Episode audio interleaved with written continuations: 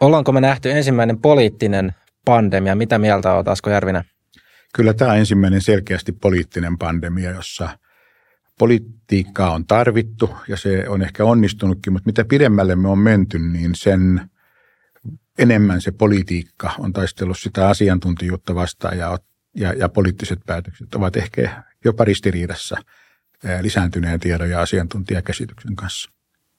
Ja tänään meillä on aiheena tosiaan koronapandemia ja pitkästä aikaa tästä aiheesta jaksottiin. Tehdään vähän semmoista läpikäyntiä ja miten onko tieto päivittynyt ja muuttunut nyt tässä, kun vuoteen 2023 ollaan tultu ja tosiaan vieraana HUSin infektiosairauksien ylilääkäri Asko Järvinen. Tervetuloa. Kiitos. Ja mun nimi on Leevi Levo ja mun kanssa täällä juontamassa Ravi Kurma. Joo, tervetuloa kasvun puolesta. Kiitos. Joo, sulta tuli Asko tuommoinen Iltalehdessä julkaistiin haastattelu ja otit siinä aika paljon kantaa tosiaan tähän poliittisuuteen ja jopa tämmöiseen, että nyt tämä, oliko se nyt neljäs rokotekierros, mikä on Suomessa, niin se on oikeastaan tämmöinen poliittinen rokote, niin mistä tässä on kyse, jos vielä vähän avaisi sitä samaa juttua, mitä siinä haastattelussa? No, tota, meillähän jos katsotaan, niin meidän väestö on, jos on ottanut ne itselle suositellut rokotteet, niin on sangen hyvässä suojassa vaikeaa tautia vastaan. Eli oli ikä mikä tahansa, niin riski vaikeaan koronatautiin on hyvin pieni. Eh, ehkä lukuun ottamat joitakin tämmöisiä immunipuutteisia tai vaikeasti muuten sairaita ihmisiä. Nythän me rokotetaan eh, yksityisessä terveydenhuollossa ihmisen omasta toiveesta lääkärin kanssa keskustellen niin nuorempia terveitä eh, ylimääräisellä rokotuksella, jota suomalaiset terveysviranomaiset eikä oikeastaan missään muussakaan maassa se varsinainen asiantuntija terveysviranomainen ole suositellut, mutta poliittiset paineet monissa maissa rokottaa on olleet suuret ja näinhän se on meilläkin tullut, se on tullut poliittisen päätöksen ja ohjauksen kautta. Onko tässä pandemian aikana sit enemmänkin ollut poliittista painetta ja poliittista ohjausta? Kyllä tämä on ollut poliittista ohjausta koko ajan.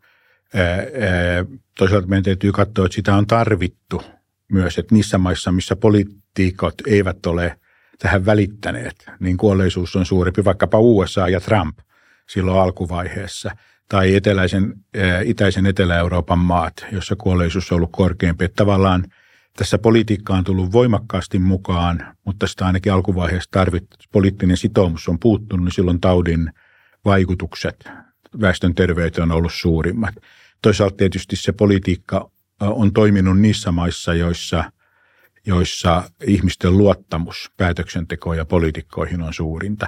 Että tässä on varmaan kaksi eri asiaa. Että ihan tutkittu tieto on se, että jos on, on luottamusta päätöksentekoon, niin silloin tämä koronapandemia on mennyt paremmin. Ja tässä Pohjoismaat johtaa. Meillähän yleensä luotetaan, luotetaan viranomaisiin. Se varmaan tulee ihan meidän kansan taustalta, että meillä on avoin yhteiskunta, ja toisaalta ajattelee, niin meillä jopa kirkoissa aina esivallalle – rukoillaan tota, viisautta. Että tämä on, tämä on niin syvällä siellä meidän, meidän yhteiskunnassa.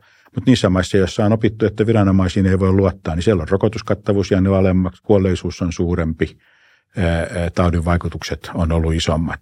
Ja usein poliitikotkaan eivät ole sitten asiaan puuttuneet. Toisaalta se poliittinen ohjaus on sitten mennyt aika lailla ylitse, eli asiasta on tullutkin sitten poliittista siinäkin vaiheessa, kun on jo olisi jo lääketieteellisesti voitu asiaan ää, niin kuin tehdä päätöksiä. Mitkä on ollut semmoisia toimenpiteitä, jotka sun nähdäksesi on nyt sitten selkeästi ollut poliittisia, joille kuitenkaan ei olisi sitten ollut tämmöistä ää, niin kuin tieteellistä pohjaa?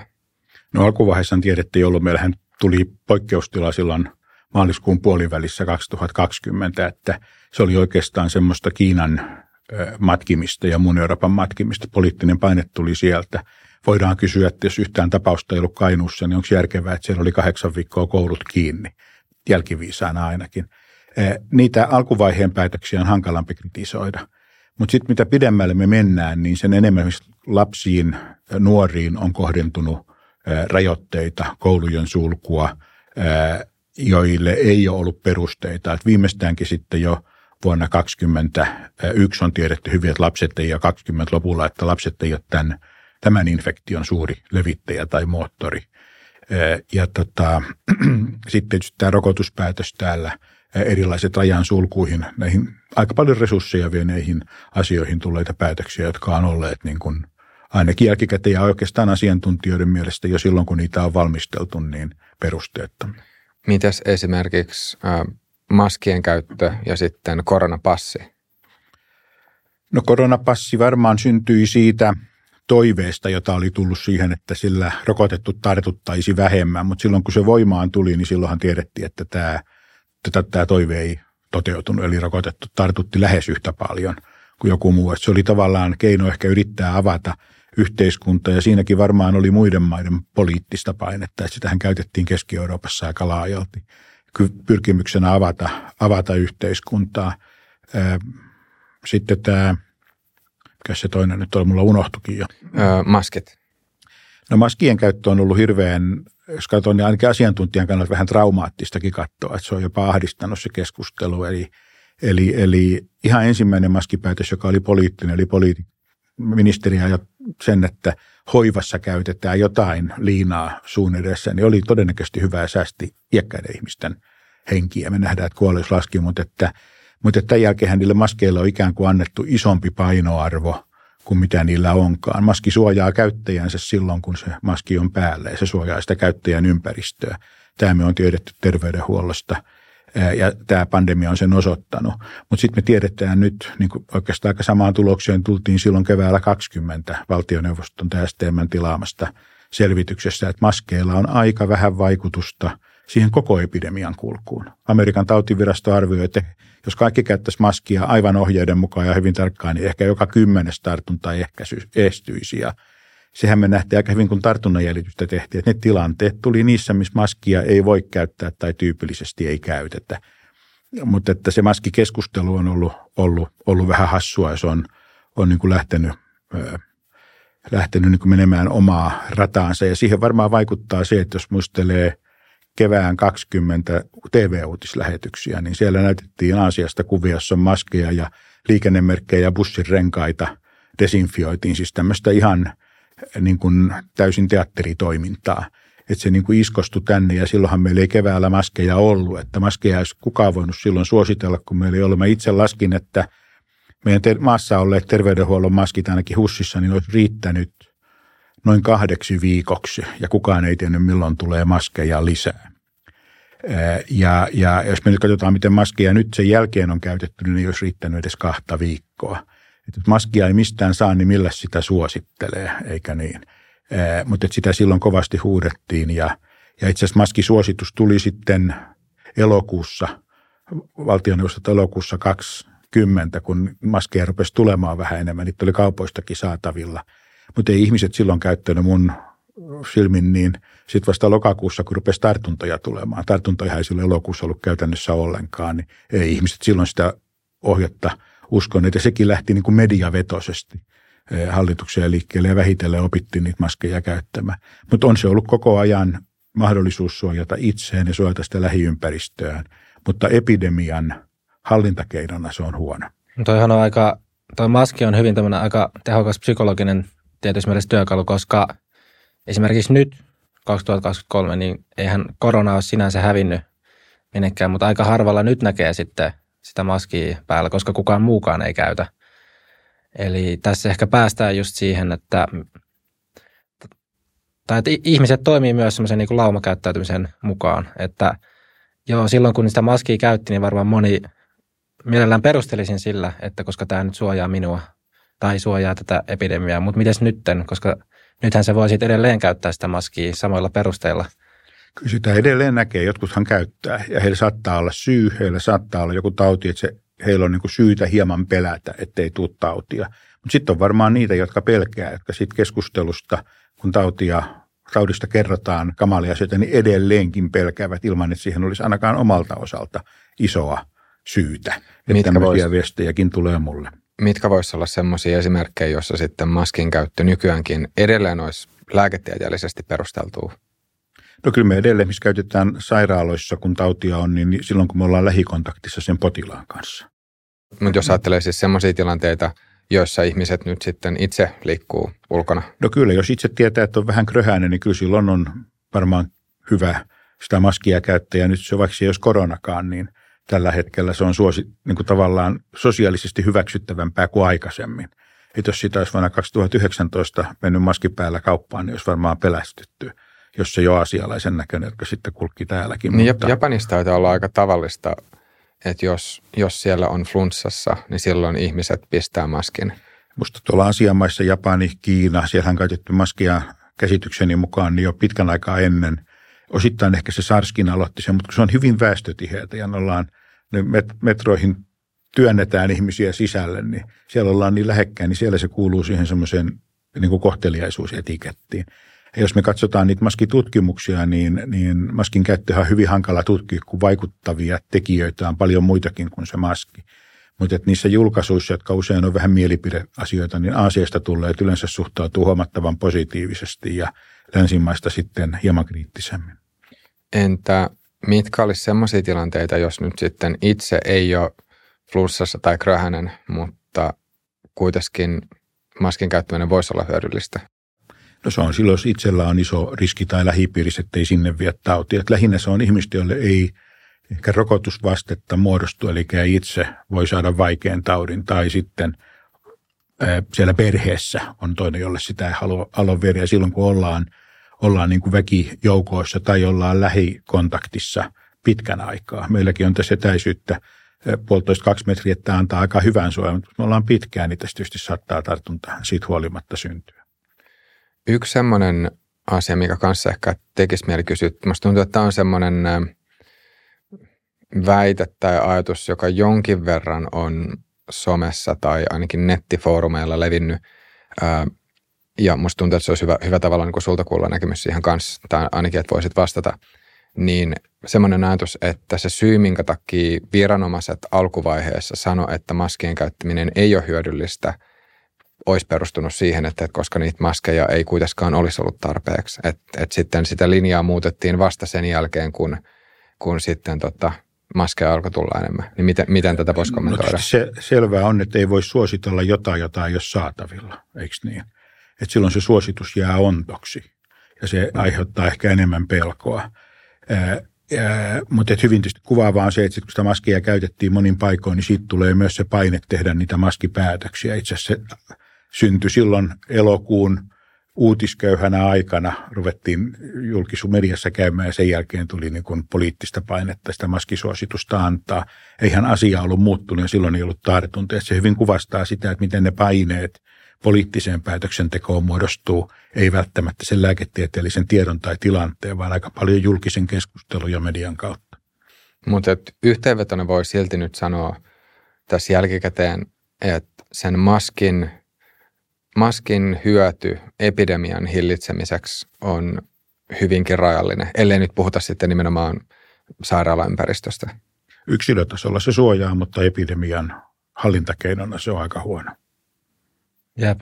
Ja sitten toi passi, minkä mainitsit, niin kyllähän se, sekin taitaa olla aika ennenkuulumaton ollut keino. Että jos miettii, että ravintolan ovella ollaan niin kuin tarkastettu tavallaan terveystiedot, että sitten pääseekö ravintolaan sisään vai ei, niin ei, että jos just miettii tavallaan sitä laajuutta ja minkä tyylisiä keinoja meille sitten otettiin käyttöön, niin aika rajuja tietysti mielessä voi sanoa. Kyllä, no hyvinkin rajuja. Kyllä. Jos me mietitään näitä toimia, mitä täällä nyt tehtiin, niin kaikki nämä toimet tässä laajuudessa on valtaosin samantyyppisiä kuin tehtiin 2003 Aasian maissa, kun oli SARS-epidemia. Siellä oli Hongkongissa ja, ja, ja Koreassa näitä. Ja silloin otettiin massiiviset karanteenit, alueiden sulkemiset käyttöön.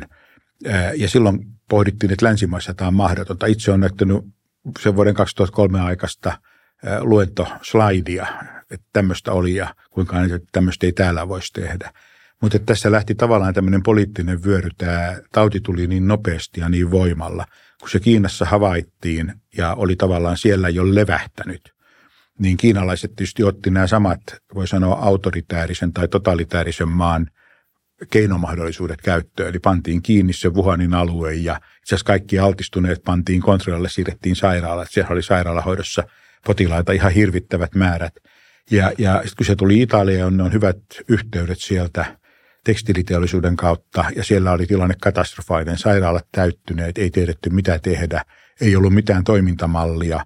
Niin kopioitiin se Kiinan toimintamalli ja se levisi hyvin nopeasti Ranskaan ja Espanjaan ja sitten muuallekin tänne länsimaihin. Sitten tuli tämmöinen niin poliittinen paine toimia ja varmaan sitä on ruokkinut sitten se, että sillä niin kuin päättäväisyydellä, niin kuin kriisitilanteessa tulee, niin poliitikkoja on sitten palkittu sillä, että kannatus ja nousee ja luottamus ei ainakin alkuvaiheessa nousee. Joo, ja mä muistan, meillä oli oppositiossa ainakin kokoomushan oli niin kuin vaatimassa, että miksi tämä passi ei vielä ole käytössä. Et, et sitten Demari, tämä hallit, Marinin hallitus, lopultahan sen passin toi, mutta mä muistan kokoomus oli jo 21 loppukevästä taisi olla niin kuin vaatimassa tätä passia, niin itse asiassa olisi ihan mielenkiintoista. Nyt tässä pitää varmaan kysyä vaalialle joltain kokoomuslaiselta, miltä se niin kuin nyt, nyt sitten kuulostaa.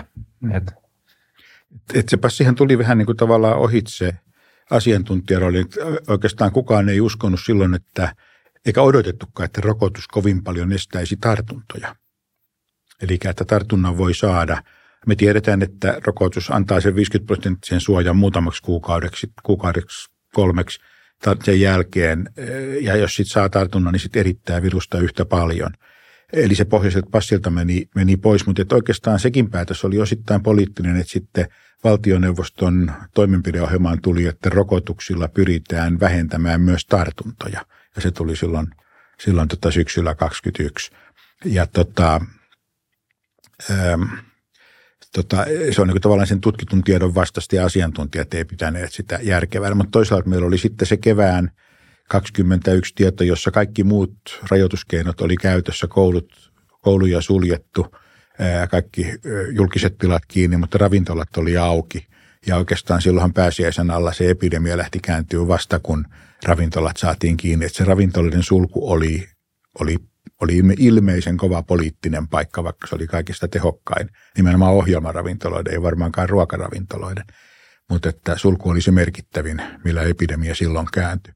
Ja varmaan tämä oli sitten sen passin kanssa, että haluttiin tämmöistä tilannetta poliitikot välttää, ettei tämmöiseen poliittiseen päätöksentekoon jouduttaisi. Näin voi ainakin ajatella. Niin, ja tavallaan mä ymmärrän, että siinä on semmoinen kustannushyötyanalyysi, että ajatellaan, että ettei ikään kuin pieni rokottamattomien joukko pystyy aiheuttaa haittaa niin kuin isolle osalle rokotetuista, mutta sitten taas voi myös miettiä, että onko tuo kustannushyötyanalyysi semmoinen, mitä tulisi soveltaa missä määrin niin perusoikeuksia.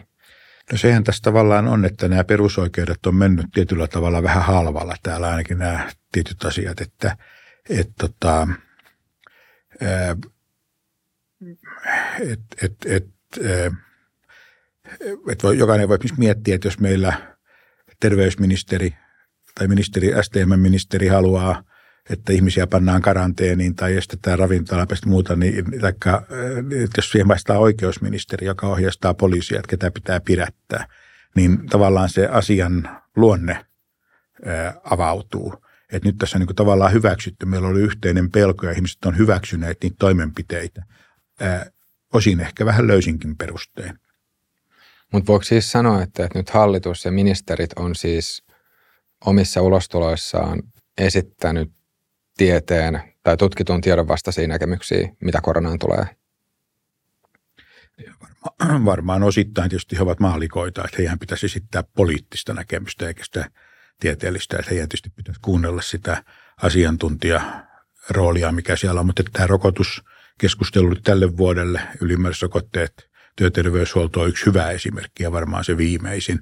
Long COVID on varmaan semmoinen, joka on ollut julkisuudessakin, jossa tiedän, että siinä asiantuntijaryhmässä olleet infektiala-asiantuntijat ovat katsoneet, että se tiedotustilaisuus ei, ei ole ollut mennyt sillä tavalla, kun he asian näkevät. Asia tietysti on aika auki vielä edelleenkin, mistä me ei tiedetä, mutta... Tuon voisi itse asiassa avata, että, että mitä mitä nyt sitten siihen tiedotustilaisuuteen liittyy tai että millä, millä tavalla sitten asiantuntijat oli erimielisiä? No, oliko tämä se 21 joulukuuta? Se oli varmaan se vuodenvaihteen siellä, missä oli tämä alkuvuoden 22 se talon covid. Ja siis siellä tuotiin ehkä niin kuin niitä lukemien ääripäitä esille, missä kuinka paljon sitä long covidia tulee ja mikä sen tautitaakkaan. Eikä me oikein tiedettiin, me tiedetään, että ja silloin oli jo – tutkimustietoa niin kuin myös toiseen suuntaan. Eli tieto oli aika hajanaista, eikä oikeita tietoa tiedetä, mutta sitten valikoiden tuodaan esille sitä kauhistuttavinta ääripäätä. Mikä sun näkemys on siitä, että minkä takia sitten meidän nykyinen hallitus, nyt kun tätä nauhoitetaan vielä, vielä tota vuoden 2023 alku, alkuvuodesta ja Marinin hallitus on edelleen, edelleen tota, ähm, pystyssä ja, ja tota, on varmaankin tämän vaalikauden loppuun, niin mist, mistä tavallaan juontaa juurensa se, että, että politi, poliitikot sit eivät kuunnelleet asiantuntijoita tai toimi, toimi tämän asiantuntijatiedon ohi? No tämä on tietysti politisoitunut, että poliitikot, sitä ei ole pelkkää politiikkaa, eikä pelkästään meillä, vaan samantyyppistä on ollut kai hyvin monessa muussa maassa. Eli tämä on politisoitunut siitä alkuvaiheesta lähtien, kun lähdettiin tekemään niitä sulkutilanteita ja, ja, ja se on tietyllä tavalla politisoitunut myös sanotaan vaikka sairaanhoitopiireissä ja kunnissa, jossa sitten mielellään se, ne johtajat ovat sielläkin lähteneet tekemään niitä koronapäätöksiä. Sen sijaan, että, että se rooli, mikä poliitikoilla ja, ja sitten esimerkiksi kunnanjohtajilla ja muilla olisi, niin on se, että siihen tulisi se asiantuntijoiden esittämät toimenpiteet, mitä tarvitaan sen koronaepidemian hillitsemiseen. Mutta heidän pitäisi punnita sitä asiaa sitten niin kuin sitä muuta yleistä hyötyä vastaan. Eli se punninta on jäänyt tietyllä tavalla pois.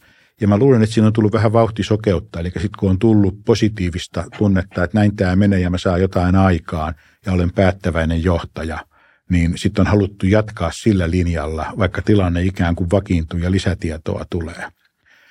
Että et kyllä tämä pääkaupunkiseudulla kaupunginjohtajat kokoontuivat ennen kuin tämä meidän asiantuntijoiden koronakoordinaatioryhmiä halusivat päättää niistä sulkutoimenpiteistä – tarvittaessa sitä ennen, ilman että siellä olisi ollut infektiotautien asiantuntemusta paikalla THL lukuun ottamatta. Eli voiko, Eli voiko sanoa, että tässä poliitikot tai osa poliitikoista on sitten enemmän miettinyt sitä, että miltä, miltä asiat näyttää ulospäin tai sitten miettinyt vaikka omaa kannatustaan sen sijaan, että olisi miettinyt, että mikä nyt sitten on, on tehokkainta tämän epidemian kannalta vai? No voi olla näinkin, mutta sanotaan näin, että itse ainakin toivoisin, että sitten ne poliittiset päättäjät punnitsisivat sitä koko yhteiskunnan hyötyä. Eli sehän se heidän roolinsa. Heidän roolinsa ei ole päättää, että onko maski A tai B tai rokotus nyt oikein, eh, vaan heidän pitäisi päättää, että annetaanko tähän resursseja ja mistä se resurssi on poissa. Ja tämä, meillä on niin tavallaan tullut vain yksi asia, jota sitten on viety eteenpäin ja se muu punninta on jäänyt pois. Varsinkin alkuvaiheessa toki tämä oli se isoin asia, koska sillä turvattiin sit sitä muun yhteiskunnan toimintaa, että tauti taakkaa saatiin ajettua alaspäin. Mitä pidemmälle mentiin, niin sen enemmän olisi pitänyt tämmöistä punnintaa tehdä viimeistään siinä vaiheessa, kun riskiryhmät on rokotettu, niin silloinhan tämä tauti, taudin kuva olisi niin kuin muuttunut, jolloin joudutaan punnitsemaan niitä, niitä haittoja ja hyötyjä koko yhteiskunnan kannalta. Ja tämä punninta jää pois ja ehkä pitäisi jatkon kannalta miettiä, että, että mitenkä niin nämä roolitukset toimisivat jatkossa. Että nyt mä luulen, että poliitikot ja, ja vielä nämä tämmöiset muut, oli se sitten kunnanjohtaja, sairaanhoitopiirijohtaja kuin muu, niin paistattelevat sillä, että olinpa hyvä johtaja, tein isoja päätöksiä, mutta ehkä ei vielä katsota, että mikä se rooli olisi sen kokonaisuuden niin kuin, punninnassa olemassa. Ja tämän tyyppistä keskustelua ehkä pitäisi tehdä ja se on ehkä vähän vaikeaa tässä vaiheessa vielä, kun ollaan, ollaan niin lähellä. Niin rikokset ei ole vielä vanhentuneita.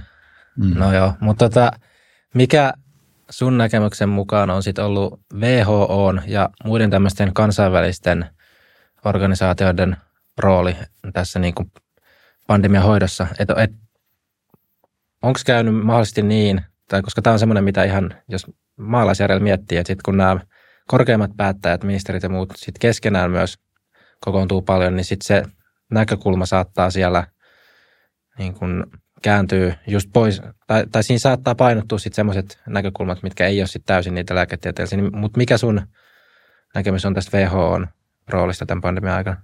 Niin, itse asiassa jatkokysymykseksi vielä se, että kuinka poliittinen toimija WHO itsessään on? Kyllä mun kuva nyt on, itse asiassa satuin käymään WHOlla tuossa alkusyksystä, mun kuva on se, että se asiantuntijatyö tehdään hirveän hyvin. Että, siellä on niin kuin, että silloin kun ollaan siellä käytännön tasolla, mutta sitä ne poli- päätökset tehdään niin kuin poliitikkojoukossa. Että viime kädessä sitten se PH on, niin kuin ne asiantuntijapaperit ovat hyvin asiantuntevia, mutta sitten se lopullinen päätöksenteko ja päätökset ovat aika poliittisia. Siellä on poliittinen paine ja WHO on varmaan ollut aika paljon painetta. WHO on niin kuin tässä syyllistetty pitkin matkaa. Liian myöhään julistetaan pandemiaa ja Sitten muistissa on se, kuinka sikainfluenssasta annettiin pyyhkeitä siitä, että WHO liiotteli sikainfluenssan merkityksiä. Että, että WHO, minkä takia WHO varmaan oli vähän varovainen, mutta että WHO-roolissa kannattaa aina muistaa, että WHO katsoo asiaa globaalisti. Että WHO pitäisi se maailman köyhimmät maat, se Chadin tilanne tai, tai, tai, taikka tota, niin, niin Nepalin tilanne olla mukana niissä ohjeissa ja sitten Suomen tai jonkun, jonkun hyvin varakkaan vaikkapa Norjan tilanne samanlainen. Ja ne ohjeet on aika harvoin ihan kaikkialle ihan sillä tavalla sovellettavia. Että se vaatii tavallaan niin se WHOn ohjeistun tulkintaa. Että WHO tietysti on se, joka julistaa sen pandemian alkaneeksi. Ja tietyllä tavalla, myös tietyllä tavalla lopettaa sen pandemian loppuneeksi. Mutta meidän lainsäädännössä, katsotaan yleisvaarallisuus, niin siellä ei ole minkäännäköistä kriteeriä, että WHO olisi mukana, vaan se on meidän paikallinen päätös. Jep, oliko sitten, tämä on yksi, mistä on jonkun verran kuullut kommentteja, että, että kesällä 2020 suurin piirtein niin olisi tullut tämmöinen joku käänne tässä Suomen koronapolitiikassa, että silloin tämä pandemian epidemian hoito niin kuin politisoitu ja ehkä niin kuin THL ajautuu entistä tiukemmin niin kuin tämmöisen STM-poliittisen ohjausnuoran alle, niin mikä sun käsitys tästä kehityksestä on? Tietysti ulkopuolisen, kun ei ole siinä, kun ihan vähän katsomassa sitä ministeriön toimintaa, hankala sanoa, että milloin – ja mikä on niin kuin tavallaan, tuota, kyllähän se poliittisoituminen oli aika paljon jo silloin keväällä 20, kun tehtiin poikkeustila. Sehän on valtioneuvoston julistama. Mutta että mutta jos katsotaan näin, niin se jännite THL ja ministeriön välillä kyllä kasvoi siinä vuoden 20 aikana. Ja, ja yksi sellainen merkki, minkä ulkopuolinen havaitsi, on se, että sitten jossain vaiheessa keväällä 2021, niin THL julkisti. Me nähtiin yleensä ne THL lausunnot myöhemmin, ne kävi ministeriössä ensin – niin kuin ministeriö sai ne ainakin ensin, en tiedä onko se vaikuttanut niihin, mutta että THL rupesi julkistamaan ne sivuillaan samaan aikaan, kun lähetettiin ministeri. Eli THL otti selvästi sen asiantuntijaroolin siinä vaiheessa niin, niin että he antaa asiantuntijalausun ja julkistaa sen saman tien. Ja sen tietysti pitäisi olla sellainen pallo poliitikoille, että nyt niin kun luetaan tämä, jos ollaan eri mieltä, niin sitten perustellaan se, minkä takia yhteisön kannalta toimitaan eri tavalla kuin heidän oma asiantuntijaorganisaationsa toimii. Itse asiassa tuosta voisi, tuosta voisi itse asiassa kysyä kans jatko, jatkona sen, että mikä, mikä tässä nyt on ollut sitten STM, THL ja HUSin välinen suhde ja ylipäänsä se, että kuka, tai että mistä asioista kukin taho, taho on sitten vastannut, koska musta tuntuu silleen, että, että nyt ainakin kansalaisten näkökulmasta nämä kolme instituutio on, on sitten tota, ne, jotka on tullut tässä koronaepidemiassa kaikista tutuimmiksi. Jos miettii tavallaan, että ketkä ylipäänsä on ollut, ketkä on ollut julkisuudessa kommentoimassa asioita. Niin jotenkin vielä avata sitä, että, että mikä, mikä on näiden, näiden tahojen suhde toisiinsa ja, ja mikä, mistä kukin näistä sitten on nyt vastannut tässä koronaepidemiassa? Jos lähdetään sitä avaamaan sillä tavalla, että lain mukaanhan sitten niin kuin STM antaa ohjeistusta – kunnille ja hoitaa sitä valtion tason toimintaa. THL antaa heille sitten ohjeita ja sitten THL antaa ohjausta ja ohjeita tänne terveydenhuollon toimijoille. Mutta sitten taas se käytännön torjuntatyö, sehän on tehty sairaanhoitopiireissä ja kunnissa. Itse asiassa kunta on aika iso toimija siinä. Eli päätökset on tehty sairaanhoitopiiri, kunta ja aluehallintovirastotasolla. E, eli kaikki, ja itse asiassa lain mukaan ne tulee siellä tehdäkin. Mutta kyllä tässä on ollut niin kuin painetta ja painostusta – sieltä muilta tasoilta, ennen kaikkea ministeriön tasolta siihen, että tehdään tiettyjä päätöksiä. Mä en varmaan kaikkea sitä painostusta ja painetta edes tiedä, koska se kohdentuu sitten niin näiden sairaanhoitopiirien johtoon. Ja sitä voi katsoa varmaan Markku Mäkijärven kirjasta, missä, missä määrin sitä on ollut, mutta yhteydenpito on ollut tiivistä ja sieltä on tullut kyllä selvästi toiveitakin. Näin niin kuin käytännön toimijavinkkelistä näkee, että monet neistä rajoituspäätöksistä on – ainakin meidän alueella tehty jo valmiiksi ja sitten hallitus on tullut esille, että me päätetään näin, mutta usein täällä on se päätös jo ollut kirjoitettuna, ehkäpä jopa jo täytäntöön pantunakin ja hallitus tulee esittämään, että että se on ollut tämmöistä, niin että on haluttu esiintyä päättäjinä asioista, jotka itse asiassa lain mukaan kuuluu sinne alueelle ja päätökset on siellä jo tehty. Niin, että vähän niin kuin saadaan poli- tai niin kuin poliittiset pisteet tai ainakin halutaan julkisuuteen tuoda se, että no nyt tämä oli poliittisesti johtajuutta, vaikka oikeasti sairaanhoitopiiri on jo päättänyt. Kyllä, eikä se välttämättä ihan huonoa. Kyllähän sitä poliittista johtajuutta tavallaan tarvitaan. Se luo uskoa siihen kansalaiset, että tässä ollaan nyt yhdessä tekemässä näitä. Että tietyllä tavalla tietysti asia on, on niin kuin, niin, lain mukaanhan se on muualla. Ja iso, just näiden rajapäätösten osalta ja karanteenien osalta siinä on aikamoistakin tämmöistä niin kissahännänvetoa ja katsomista, että se ohjaus, mikä ministeriöstä on tullut, niin alkaa paljon hyvinkin virheellinen. Eli kyllähän meillä onneksi meidän lain mukaan niin se, se tota, karanteenipäätös on aina yksilöpäätös, että niitä ei voi tehdä tämmöisenä niin kuin joukkopäätöksenä tai leimas, kumileimasimella, vaan aina täytyy olla riittävä peruste, jotta jonkun ihmisen vapautta ää, rajoitetaan. Ja, ja tota, sopeutuu tietysti vähän huonosti tämän tyyppiseen tilanteeseen, sitten täytyy käydä se poliittinen keskustelu, että avataanko sille, että poliitikko voi sanoa, että tuo kaupunki pannaan täysin kiinni. Niin onko itse asiassa nyt kun nostit nuo karanteenit esille, niin onko sitten STM ja asiantuntijoiden välillä ollut myös ero, ero näkemyksissä siinä, että, että miten, miten karanteeneja tulisi sitten soveltaa? No siellä on ollut keskustelu niiden pituudesta, että, me on, että mikä on se tavallaan varmuustaso, mihin tulee, on pikkusen ollut joidenkin asiantuntijoiden keskenkin vähän siitä eroa vaisuutta, mutta ehkä se isoin on ollut niiden rajalle asetettavien karanteenien osalta, kun on haluttu, että kaikki tietyllä tavalla tulevat. Mitä keskustelua käytiin vielä tässä, tässä tota vuodenvaihteessa nyt 22 lopulla, että, tota, että, kaikki maasta tulevat kirjoitetaan, pannaan karanteeniin, mutta että me on katsottu, että se on resurssien hukkaa ja, ja se ei oikein edes oikeudellisesti perustetta, että ei ole riittävää epäilyä, että joku jostakin maasta tuleva olisi tartuttava, kun niistä vain niin pieni osa – ehkä prosentti. Niitä on ollut se asiantuntijoiden näkemys Suomessa. Mä olen sitä, että se ei ollut, ollut, ollut kustannustehokasta toimintaa oikein missään vaiheessa.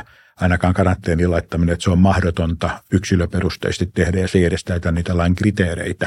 Että on riittävä syy epäillä, että ihminen voidaan. Se on sama kuin, että sitten pantaisi kaikki, joku, jotkut tappelevat Aleksanterin kadulla Helsingillä, niin kaikki, jotka Aleksilla on olleet ja sinne tulevat, niin pannaan sitten putkaan kolmeksi päiväksi tai itse asiassa viikoksi tai kymmeneksi päiväksi että tämä niin tavallaan kuvastaa, että täytyy olla riittävä syy epäillä ja, ja, ja kyllä se on minusta niin tämmöinen meikäläisen yhteiskunnan perusteita ja on aika vaarallista, että tämmöisiä asioita lähdetään poliittisesti horjuttamaan. Minkälaista sitten se paine, mikä STMltä nyt sitten HUSin suuntaan on tullut, niin minkälaista se paine on ihan konkreettisesti ollut? Et voiko, sitä, voiko sitä avata nyt niin kuin mahdollisimman perusteellisesti? Sitä kauhean mahdollisimman perusteellisesti kaikki ehkä muistakaan, mutta sanotaan, että se on asiantuntijakeskustelua, jota on, jos on väännetty yritetty tehdä. Se on tietysti sit painetta varmaan HUSin johtoon, on kuinka on soiteltu ja tehty johtokäystävä itse, eli tiettyjä toiveita on tullut ja sitten sitä linjojen eroa on, on, on, on käsitelty, millä tavalla tulee. Sitten valtioneuvosto tietysti on tehnyt näitä omia ryhtyvät tekemään hybridistrategiaa, jossa sitten esimerkiksi on ollut, ollut niin ohjeita, jotka ovat olleet jo mahdottomia toteuttaa. Että tyypillisin esimerkki siitä on, on kesällä 20 yksi, kun tuli Delta-virus näiden EM-jalkapallokisojen myötä, joka tiedettiin riskiksi. Eikä sitä kyetty estämään niin kuin ei muitakaan viruksia tiedettiin. Silloinhan meillä oli kesällä epidemia. Niin tota, hyvin nopeasti paikalla, ainakin täällä pääkaupassa, missä epidemia on enemmän ollut, niin havaittiin, että tässä ei tartunnan jäljitys toimi. Eli se uusi tartunta syntyi niin nopeasti, että kun tartunnan tehtiin ottaa sitä ekaa tartunnan saanutta kiinni, niin siellä oli lähdetty jo kaksi sukupolvea eteenpäin tartuntoja. Että sille ei kyetty sitä tekemään ja, ja se vie resurssit mahottomaksi. Itse asiassa tartuntojen määrä nousi isoksi. Niin vielä syyskuussa oli, että tämä on se, tämä on se strategian kulmakivi.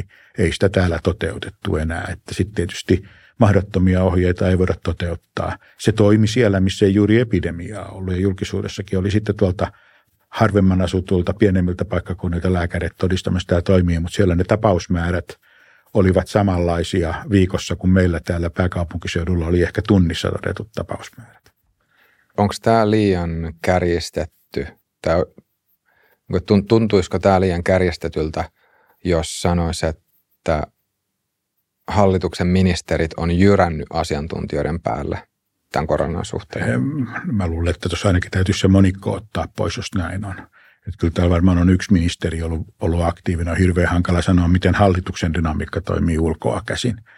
Mutta meillähän tietysti se näkyy sitten sosiaali- ja terveysministeriön toimintana, jossa virkamiehet tuo niitä toiveita esille. Mutta kyllä tietysti hyvin kuvaavaa on se, että STMssä taitaa olla kahdeksan tai yhdeksän kirjelmää isolta joukolta infektio- ja tartuntatautilääkäreitä, jos sitä erimielisyyttä on pyritty tuomaan esille silloin, kun on tyhmiä tai perusteettomia tuntuisia päätöksiä tai linjoja ollut. Oliko siinä muuten jotain eroa, kun meillä oli välissä sitten tämä Aki Lindeen siellä STM, niin oliko sillä kaudella, tai sen lyhyt jakso, niin siinä eroa sitten? No kyllä se varmaan niin kuin tuntuu. Tietysti Aki Linteen on meille ollut tuttu, että ehkä helpompi olla yhteistyössä. Mutta kyllä se niin kuin ehkä vaikutti siitä, että ilmapiiri oli hieman vapaampi silloin niin kuin ne asioiden tekemiseen ja keskusteluun. Mutta Krista Kiuru on siis nyt sun nähdäksesi, joka on kaikista eniten tässä sitten? No ainakin se tällä tavalla tulee esille. Kyllä se, se kuva varmaan kaikilla on aika sama, että hän on hyvin voimakkaasti sitä johtanut ja on mielellänsä kuunnellut niitä asiantuntijoista tiukkaa, tiukkaa linjaa ajaneita ja e, josta yli 95 prosenttia asiantuntijakaartista on ollut eri mieltä. Joo, itse asiassa just mitä olisi kysynyt seuraavaksi, että kuinka, kuinka selkeä konsensus tai yksimielisyys asiantuntijoiden keskuudessa Suomessa on ollut sen, sen suhteen, että mitä pitäisi tehdä, ja jos on ollut erimielisyyksiä, niin sitten, että millä tavalla nämä erimielisyydet sitten on, on tullut esille. Jos me katsotaan näitä sairaanhoitopiirien tartuntataudesta vastaavia lääkäriä tai sitten isompien kaupunkien tartuntataudesta vastaavia lääkäriä, siis perusterveydenhuollon lääkäreitä, niin me olemme kyllä hyvin samaa mieltä.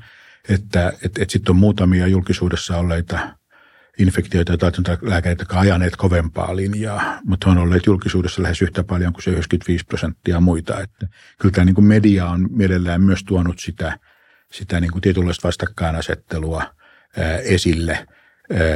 Se ruokkii sitä median kiinnostavuutta. On erilaisia mielipiteitä ja toki erilaisia mielipiteitä pitää olla, mutta niitä pitäisi taustottaa. Eli, eli sitten pitäisi kysyä, että onko kaikki samaa mieltä ja, ja, ja mikä on se yleinen mielipide. Ja se on varmaan sen niin semmoisen – lähdekriittisen ja tutkivan journalismin ja journalistin perussääntöjen mukaista.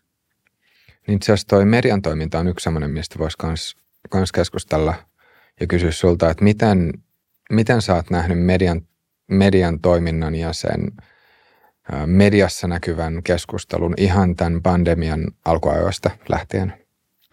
Ja, tota, mä oon tainnut silloin keväällä 20 ja useille toimittajille kysyä, kun tuli tämä poikkeustila, että että miksei media katso kengän kärkiään pidemmälle, eli esitä kysymyksiä, että miten tästä tilanteesta tullaan ulos.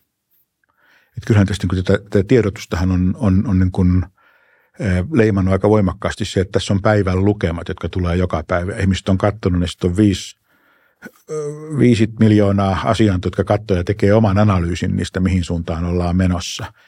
Koska se koskee jokaisen elämää. Tulee rajoituksia, on pelkoa siihen – ja, ja media on ollut tietysti mukana tässä aika voimakkaasti, mutta se, että miten tästä tullaan ulos ja kuka on asiantuntija missäkin asiassa, ää, niin tota, sitä analyysiä on tehty aika vähän. Se on kaikkialla, eihän tämä meillä muuallakin ollut samantyyppistä. Aika vähän ollut semmoista, että miten pidemmällä.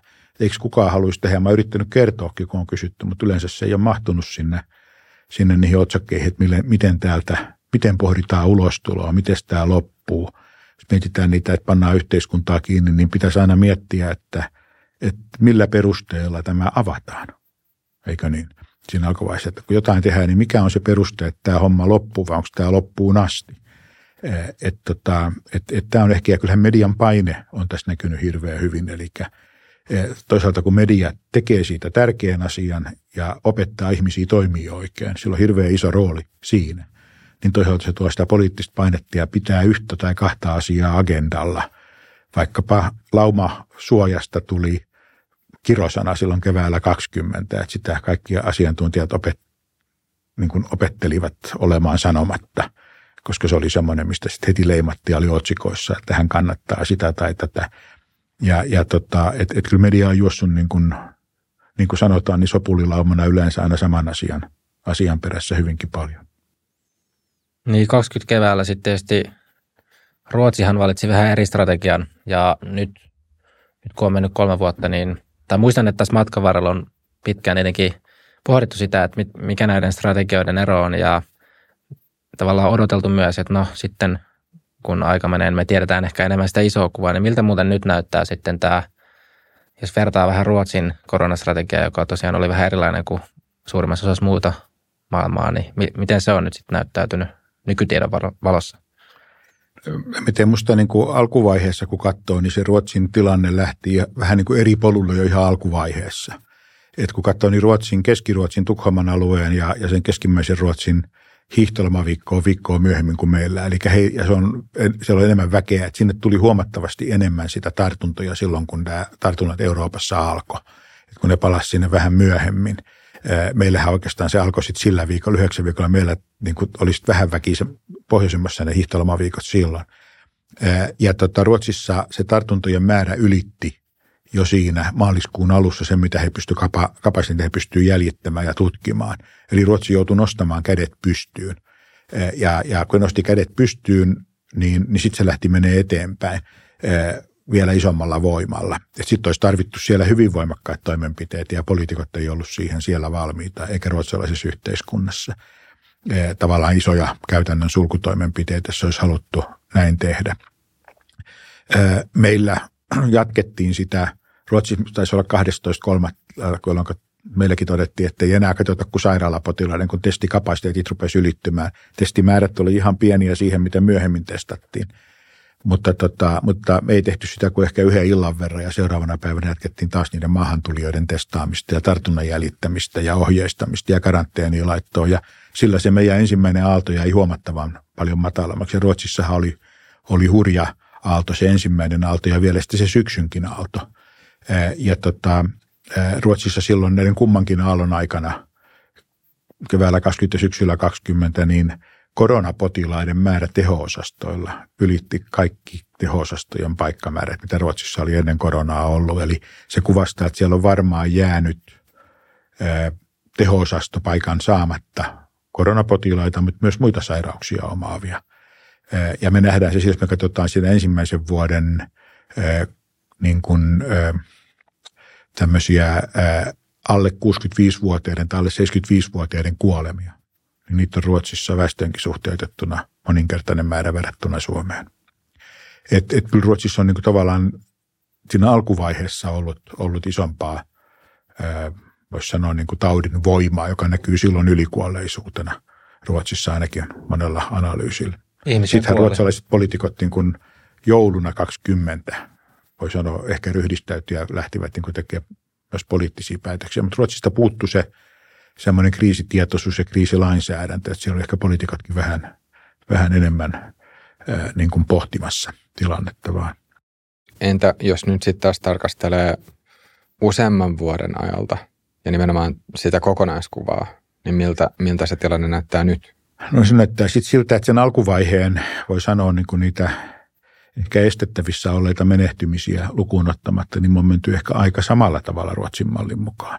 Jos me katsotaan tapauskuolleisuutta, eli niiden osuutta, jotka on antanut positiivisen näytteen, niiden kuolleiden osuutta, jotka on antanut positiivisen näytteen kaiken kaikkiaan, niin me ollaan aika samoissa Suomessa. Se oli, kun viimeksi katsoin, niin 0, hieman 0,5 prosentin alapuolella Ruotsissa oltiin 0,6 prosentissa ja meillä on ehkä testattu pikkusen enemmän kuin Ruotsissa väestöpohjaan nähden, mutta että tota, mutta että niin Pohjoismaat on, on, on kaikki niin kuin näitä tässä pandemiassa, jos katsotaan kuolleita tai katsotaan yhteiskuntavaikutuksia niin, e, ja muun hoidon saatavuutta, niin me ollaan niin kuin varmaan parhaiten pärjänneitä yhteiskuntia e, kaiken kaikkiaan. Tässä oli vaan just yksi, yksi tilasto, mikä kanssa somessa, somessa kiersi jossa sitten just tarkasteltiin ylikuolleisuutta ja siinä, siinä sitten Euroopan maista, oliko niin, että Ruotsissa oli kaikista matalin ylikuolleisuus, niin mikä taas sun käsitys on, on tästä, koska tämä on ehkä jossain määrin sitten taas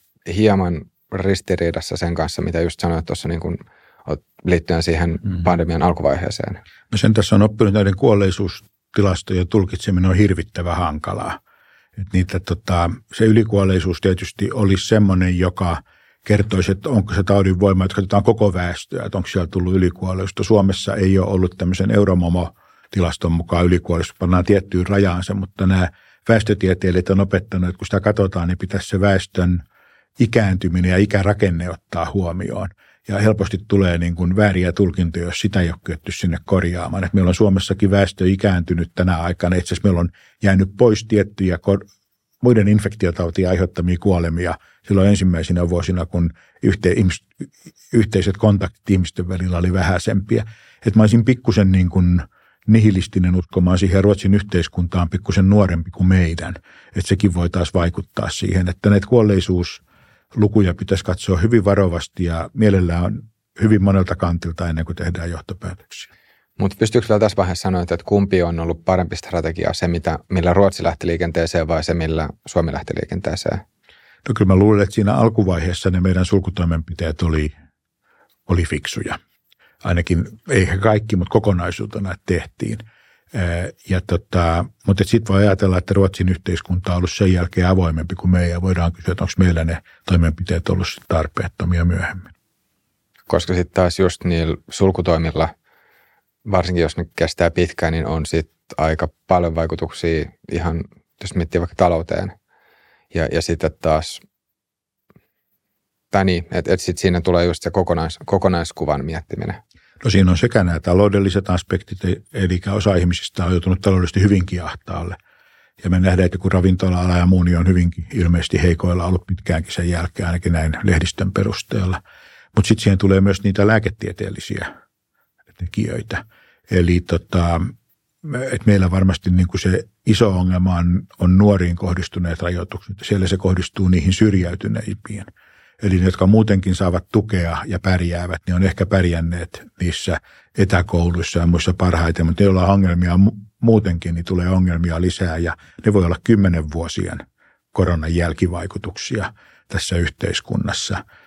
Eli ne syrjäytyneet on syrjäytyneet enemmän. Että samaa tietoa tulee muistakin yhteiskunnista, että sekä tautia on ollut enemmän niissä alemmissa sosiaaliluokissa, että sitten ne toimenpiteet kohdistuu niihin rankemmin. Eli, eli toisin sanoen mitä, mitä tulee näihin rajoituksiin ja sulkutoimiin, niin ne siis iskee kaikista, kaikista eniten niihin, jotka on heikoimmassa asemassa yhteiskunnassa muutenkin. Näin se on ja usein myös se tauti on iskenyt jo samoihin ryhmiin. Maahanmuuttajapykmiin, alempiin sosiaaliluokkiin. Ja ne erot korostuu niissä maissa, joissa, miksi USAssa sitä on tutkittu, jossa aika paljon, jossa ne yhteiskunnalliset elot, esimerkiksi tuloerot on kovin isot, niin se vielä korostuu siellä. Mutta tämä ylikuolleisuus, niin kai, kai se on ihan totta siis, että Suomessa on ollut nyt ylikuolleisuutta tässä viime vuodesta alkaen. Tai kun tämä on semmoinen yksi, mistä puhutaan paljon et, ja siitä, sen syitä selvitellään ja spekuloidaan ja näin. Että Suomessa, että mik, miksi meillä on niin kuin ylikuolleisuutta nyt, niin kai se on kuitenkin selvää, että, että meillä on sitä ylikuolleisuutta. No ilmeisesti näin on, mutta Helsingin Sanomissa oli tuossa viime syksynä aika hyvä analyysi nimenomaan näitä väestötutkijoita, että osa on siitä semmoista niin kuin tavallaan toteutumatonta kuolleisuutta, että pandemia-aikana ei ole tullut ja sitten niin kuin iäkkäimmät ihmiset onkin pärjänneet osa. Eh, mutta kyllä selvää on se, että, että niin kuin tämä varsinkin iäkkäimpiin on kohdittunut voimakkaasti. Jos me katsotaan, niin nyt en tiedä, vuosi sitten THL julkaisi viimeisen, niin viimeisen niin kuin koronakuolemiksi rekisteröityneistä kuolemista, niin keskimmäisen ikä oli 84 vuotta. Ja edellisessä analyysissä vuotta aikaisemmin oli 82 vuotta, eli puolet kuolleista on olleet yli 84-vuotiaita ja siinä ikäryhmässä se kuolleisuus on muutenkin usein jo aika korkeata. Ja, ja jos me katsotaan, missä nämä ihmiset on kuolleet, niin täällä meidän HUS-alueella semmoinen 6-17 prosenttia on kuollut HUS-sairaaloissa, mutta mediakiinnostus on kohdentunut meihin. 48 prosenttia on kuollut hoivakodissa, jossa geriatrit sanoo, että se odotettavissa oleva elinikä on keskimäärin noin hieman reilu puoli vuotta. Eli hyvin sairaita ihmisiä, usein hyvin pitkälle dementoituneita tai monisairaita ihmisiä. Ja sitten se jäljelle jäävä, mitä siitä jää, semmoinen 30 prosenttia on sitten terveyskeskussairaaloissa, jotka hekin ovat olleet niin kuin tavallaan tehohoitomahdollisuuksia ulkopuolelle katsottuja ihmisiä taudin osalta. Että kyllä tämä on niin kuin tavallaan hyvin voimakkaasti painottunut sinne kaikkein iäkkäimpiin, kaikkein sairaampiin se, se, ne kuolintapaukset aivan alkuvaihetta lukuun ottamatta, jolloin meilläkin oli niitä nuoria hiihtomatkalta palanneita, joille tuli yllättäviä kuolemia. Nuori tässä on mulle nyt sitten, kun minä alle 75-vuotias. Eli voisi sanoa, voisi yhteenvetona sanoa, että suurin osa tästä ylikuolleisuudesta on, on nimenomaan sitten hyvinkin vanhaa väestöä. Lähes ottaen on tuota kohden, niin kuin nimenomaan se kuoleman riski on yksittäisiä tapauksia nuorempiakin. Ja, ja, ja ne on aina niitä poikkeuksia, mutta että valtaosa on ollut, että keskimmäisen ikä on ollut 84 vuotta. Niin se hyvin kuvastaa, että, että, että sen päälle – suomalaisen miehen keski-ikä ei taida olla 84 vuotta niin kuin nykyään. että niin kuin tiettyä perspektiiviä tietyllä tavalla laittaa tähän. Ja sitten meidän täytyy muistaa se, että se, se koronan kuolleiden rekisteröintitapa on täysin poikkeuksellinen. Kun kaikki kuolemat on rekisteröity koronakuolemiksi, jotka on tapahtunut 30 vuorokauden sisällä siitä todetusta tartunnasta. Niinpä esimerkiksi saattohoito-osastolla, jossa potilaat odottavat kuolemaa, niin ne kuolemat on olleet koronakuolemia. Ja näitä epidemiat on siellä ollut. Ja jos me samalla tavalla katsottaisiin influenssaa, niin voi olla, että influenssakuolleisuuskin ainakin siellä, mistä ne taudit tulee todettua, niin olisi kohtalaisen kookasta. Ja sitten siihen vaikuttaa siellä eri maissa, että miten näitä tilastoja on tehty ja paljonko testejä on otettu. Että Islanti ja Tanska, jotka testasivat huomattavan paljon, Tanska keväästä 21 lähtien, niin koko väestön niin numeraalisesti puolentoista viikon välein, niin siellä kuolleisuus on ollut 0,1 prosenttia. Eli 0,1 prosenttia niistä, jotka on antanut positiivisen testin, on kuollut ja sama, sama Islannissa. Meillä Suomessa kuin 0, hieman 0,5 prosenttia, mutta Bulgaaria, Romania, Unkarikin tulee aika lähelle. Siellä ollaan kolmen prosentin päällä tai vaikka on testattu vähemmän, rokotuksia on otettu vähemmän, luotettu vähemmän poliitikkoihin ja siihen päätöksentekoon. Eli, eli näitä tilastojen lukeminen ilman, että tietää, miten tilastoon päätyy ne numerot ja mihin se perustuu, niin on hyvin hankala ja se vertailu on, on siinä mielessä hankalaa. Itse asiassa tuosta kuolleisuudesta voisi kysyä sen, että miten, miten korona nyt nykytiedon valossa sitten vertautuu influenssaan nimenomaan sen kuolleisuuden osalta, että kuinka, kuinka vaarallisesta taudista sitten loppupeleissä on kysymys? No se 0,1 prosenttia kuolleisuus, mikä on ollut Tanskassa, niin on aika korkea. Se on kyllä korkeampi kuin influenssalla. Tota, ihan alusta me nähtiin, että et tota, ne koronakuolemat Isossa Britanniassa oli, odotti samaa rataa kuin ne odotti vuonna, taisi olla vuonna 1917, kun oli Espanjan tauti, mutta silloin ei ollut antibioottihoito eikä nykyaikaista lääketiedettä. Mutta kyllä tämä on niin ollut ihan merkittävä pandemia. Jos me katsotaan tätä, niin sairastuneiden määrä ja sairaalahoitoon joutuneiden määrä on ollut semmoista, mitä pandemia varautumisessa on arveltu, että on lievä pandemia. Mutta tehohoitoon joutuneiden määrä on ollut vaikean pandemian luokkaa, eli 0,5 prosenttia ainakin toisen alueen aikaa meillä ja Ruotsissa on joutunut tehohoitoon ja sitten se kuolleiden osuus on, oli silloin, kun katsotaan noita lukemia, niin vielä korkeampi. Että on ollut tehohoito ja, ja tota, ikäihmisten henkeä uhkaava ää, epidemia mitkä, selvästi. Mitkä onkaan siis influenssan osalta ne luvut? Jos sanoit, että se oli 0,1 prosenttia kuolleisuus tehohoitoon joutumisen riski 0,5 prosenttia. Emme, emme ihan tiedetä, se riippuu influenssavuodesta, minkälainen tauti se on, on, on, on olemassa. Ja me ei testata, ole koskaan testattu niin laajalti kuin tässä. Eli, eli, eli emme voida tavallaan suoraan mennä, mutta se vaikutelma on, että se on, on matalampi. Et, et, et siinä mielessä tämä on ollut ihan merkittävä pandemia. Ää, pandemia kyllä. Ja tietysti alkuvaiheessahan aina pelätään, että tulee semmoinen vaikeampi. Ne ensimmäiset viestit aina, että tämä tappaa ison joukon ja, ja, ja siellä taustalla häälii se, että me on että lintuinfluenssa tappaa semmoisen 30-50 prosenttia ihmistä, kun se lisääntyy täällä alemmissa hengitysteissä keuhkoissa. Ja se on niin kuin se semmoinen haamukuva ja pelko, joka tulee aina mukaan. Näin oli myös sikainfluenssan alkaessa. Miten sitten rokotteiden vaikutus kuolleisuuteen? Mitä tässä vaiheessa tiedetään nyt, kun on tavallaan jo saatu dataa sitten näistä rokotteista paljon enemmän kuin aikaisemmin, niin miten se niin kuin kuolleisuuteen ja sitten näihin vakaviin tautitapauksiin, niin miten nämä rokotteet? Me tietysti tiedetään, että, että, että alle, THL itse aika hyvääkin dataa tekee, kun me pystytään väestötasolla katsoa, miten meillä on käynyt.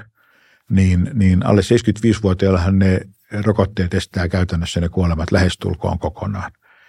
Ikä, Ku, kuinka monesta rokotteesta siinä on kysymys? Niin me puhutaan näistä kaksi, itse, asiassa, monta. itse asiassa kahden jälkeen se vaikutus tulee voimakkaasti ja kolmen jälkeen se on ollut jo hyvin täysin. Sitten niin kauhean paljon lisätehoja mun käsityksen mukaan on saatu, mitä minä olen, olen tilastoa nähnyt. Mutta sitten tietysti siellä iäkkäämmällä puolella tulee niitä muita syitä, joissa saatetaan tulla se korona mukaan, että siellä on hankalampi tietää, että mikä on se koronan osuus.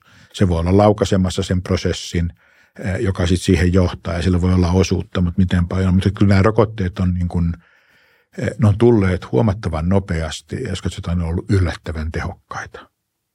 Onko Tehokkaampia siitä, kuin voisi kuvitella.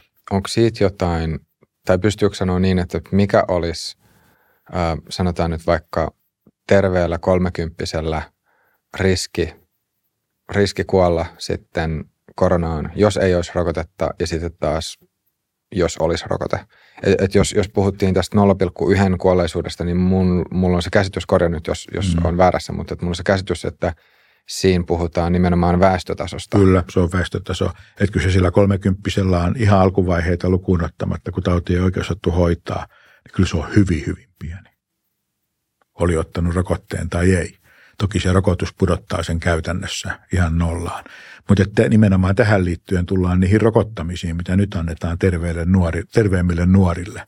Eli silloin sitten voidaan kysyä, että onko se rokotteeseen liittyvät harvinaiset haitat jo yleisempiä kuin se rokotteen antama lisähyöty. Niin toi on ihan pohdinnan arvoinen 30-vuotiaalla vai? Toi rokotteiden mahdolliset haitat versus... Va, vai puhuuko nyt nimenomaan tästä neljännestä rokotteesta? Mä puhun nyt tästä ylimmäisrokotekierrokselta. Ja koko ajan tietysti joudutaan miettimään, sitä joudutaan miettimään lasten kannalta vielä enemmän, koska lapsillahan ei oikeastaan vaikeat tauti ole juuri ollut käytännössä ollenkaan. Et, et, et niin kun rokotuksia tehdään, niin rokotuksia aina pyritään, rokotukset annetaan yleensä terveelle ihmiselle. Ja terveelle ihmiselle hyväksytään, että se rokote tekee, haittaa huomattavasti vähemmän kuin silloin, kun hoidetaan taikeita tautia. Jos on vaikea tauti, niin voidaan hyväksyä isotkin riskit. Ja näitä pyritään aina arvioimaan. Ja tämä, tämä arvio on tehty meillä hyvin huolella niin kuin sekä sen tutkimustiedon pohjalta että sitten sen ohjalta, että mikä se taudin sairastavuus meillä on ja mikä se tautiin rokotteeseen liittyvät haitat meillä todennäköisesti. Ja sitä vielä seurataan koko ajan rokotehaittarekisteristä. Ja, ja meidän rokotus korkea rokotuskattavuus maailmanlaajuisesti niin perustuu että kansalaiset luottaa, että kun rokotteita suositellaan, niin ne on minulle hyödyllisiä ja niihin ei liity juurikaan riskejä. Mutta että sitten kun lähdetään keskustelemaan siitä, että poliitikot vaatii rokotuksia, niin silloin se riskien ja haittojen punninta tapahtuu jossain ihan muualla kuin asiantuntijajoukossa.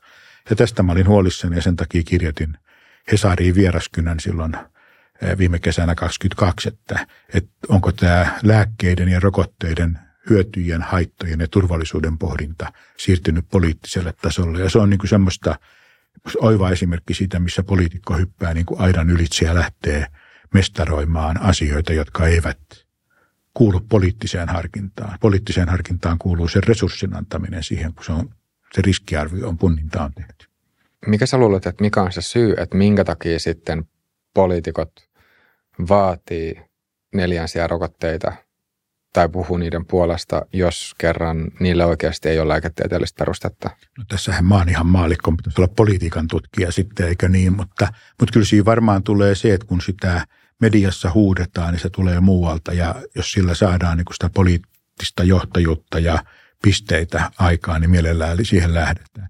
Mutta iso tekijä siinä on varmaan myös siinä, että kun mitä ruvetaan vaatimaan, niin aikaa on kulunut vuosi tai kaksi ja yhtäkkiä kaikista onkin tullut asiantuntijoita tässä korona-asiassa. Kaikki on elänyt tätä aikaa ja koko aika miettinyt sitä joka päivä. Niin Suomesta, Eli asiantuntijoita tuleekin paljon. Niin Suomesta, Suomesta löytyy 5,5 miljoonaa korona-asiantuntijaa. Ehkä ne kaikkein pienimmät, mutta 5 miljoonaa varmaan löytyy.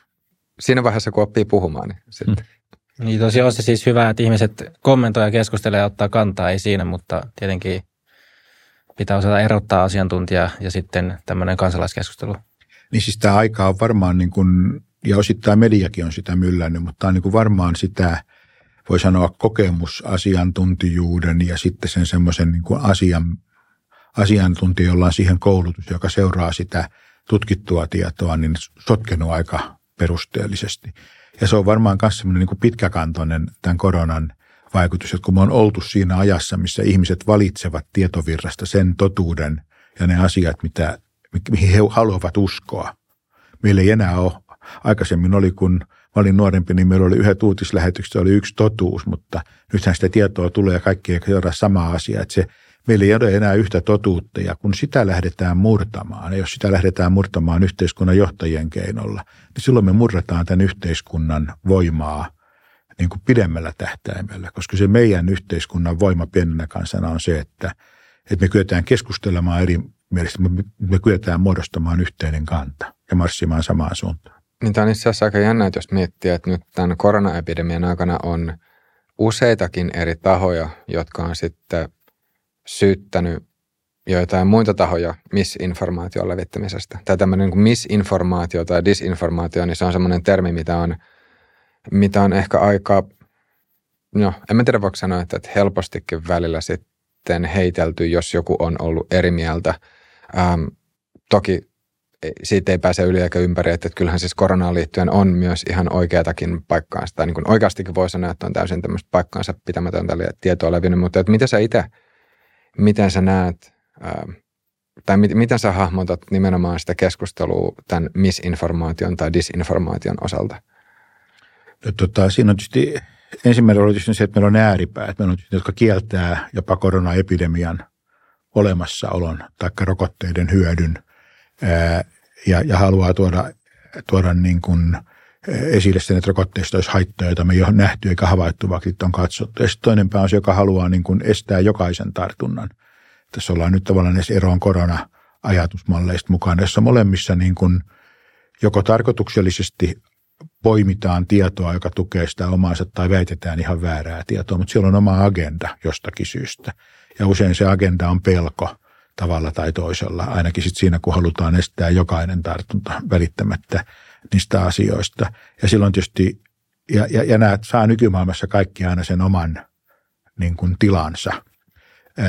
Mutta ehkä se merkittävin asia minusta on ollut tämä median rooli tässä, jossa sen sijaan, että olisi kysytty ja katsottu, että miksi on eroavuutta ja onko tämä se asia, joka tuodaan esille, niin onko se yleisen asiantuntijoiden yleinen käsitys tällä hetkellä ja mihin se perustuu – niin mielellään otetaan vähän eri kantaa olevia eri päivinä esille ja pidetään yllä sitä eroavaisuutta ja nostetaan niitä, jotka on vähän eh, niin kuin e-, erilaista mielipidettä. On toisaalta myös niitä, jotka on ajaneet niitä voimakkaita rajoitteita ja olleet, ne on mielellään olleet Twitterissä hyvin aktiivisia ja media on sieltä poiminut eh, niitä asioita. Mutta sitten taas lähdekritiikki ja sen asian taustojen selvittäminen jää usein niin kuin katsomatta. Niin mä, mä ajattelen kyllä, että siis että demokratiassa on noin molemmat ääripäät myös olemassa ja heillä on niin kuin joku kanava pitää ääntä. Että se pitäisin tosi outona, olisin pitänyt siis, että jos meillä tulee rajoituksia ja tavallaan ei olisi syntynyt mitään semmoista aika radikaaliakin toista päätä. Mun mielestä se on tavallaan luonnollinen kehitys myös, mutta se pointti tulee just siihen, että keneltä se poliittinen niin kuin ylinjohto ottaa sen, niin tavallaan he, he, heillä täytyy olla niin kuin sit se kyky erottaa nimenomaan ne oikeat asiantuntijat sitten siitä no. kansalais, semmoisesta mielipideiden massasta, mihin mahtuu kaiken näköistä. No juurikin näin, eihän me voida täällä, eikä me kukaan varmaan halua sitä niin kuin asioiden ilmaisua tuota, estää. Että se tapahtuu tuossa itänaapurissa ja muualla sitten, että tämä on vain yksi totuus. Mutta että mutta että niin kuin tavallaan, mä, mä puhun nyt median roolista, että media voisi niin kuin tavallaan kertoa, että mihin tämä pohjautuu. Itse mä yritän aina kertoa, että minkä takia ajattelen näin, mihin tämä perustuu. Ja tietysti poliitikkojen pitäisi ensisijaisesti kuunnella sitä omaa asiantuntijalaitostaan, eikä sitten erinäköisiä lähellä olevia kuiskutteluja. Niitä varmaan aina on poliitikkojen ympärillä liittynyt. Ei, ei se varmaan auttaa. Kaikki tietää jutut Rasputiinista Pietarin hovissa – mutta että ainakin silloin olisi niin kuin hyvä kertoa, että mihin tämä perustuu. Poliitikkohan saa tehdä toisenlaisia päätöksiä, mutta että sen virallisen asiantuntijakannan pitäisi olla siinä mukana ja poliittinen päätös ja poliittisen vastuun kantaminen on sitten sitä, että, että se perustellaan se oma päätös. Mihin se perustuu?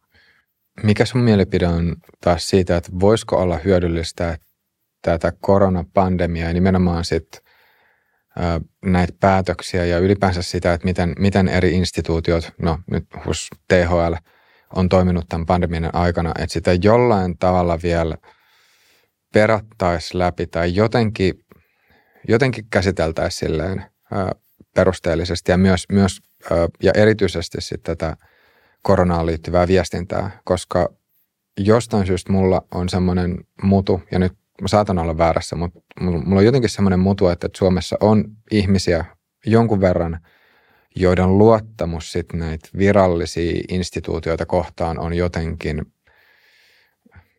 murtunut tosi vahvasti. Tai sinänsä, että on, on ihmisiä, jotka ei, ei ihan hirveästi luota silleen, että, että mitä, mitä viralliset tai että mitä terveysviranomaiset sanoo.